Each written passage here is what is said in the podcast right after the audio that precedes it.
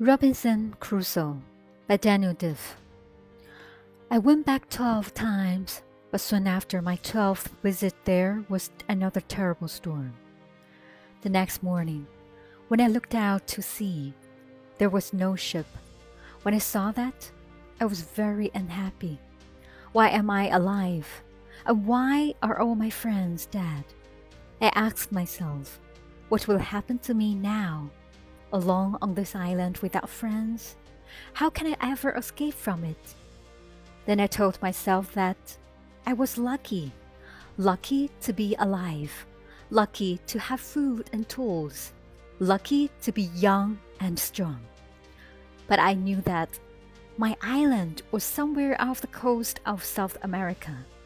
Ships did not often come down to this coast, and I said to myself, I'm going to be on this island for a long time.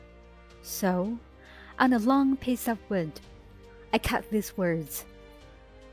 I came here on 30th September 1659. After that, I decided to make a cut for each day. Thank you for listening. This is Rebecca. See you next time.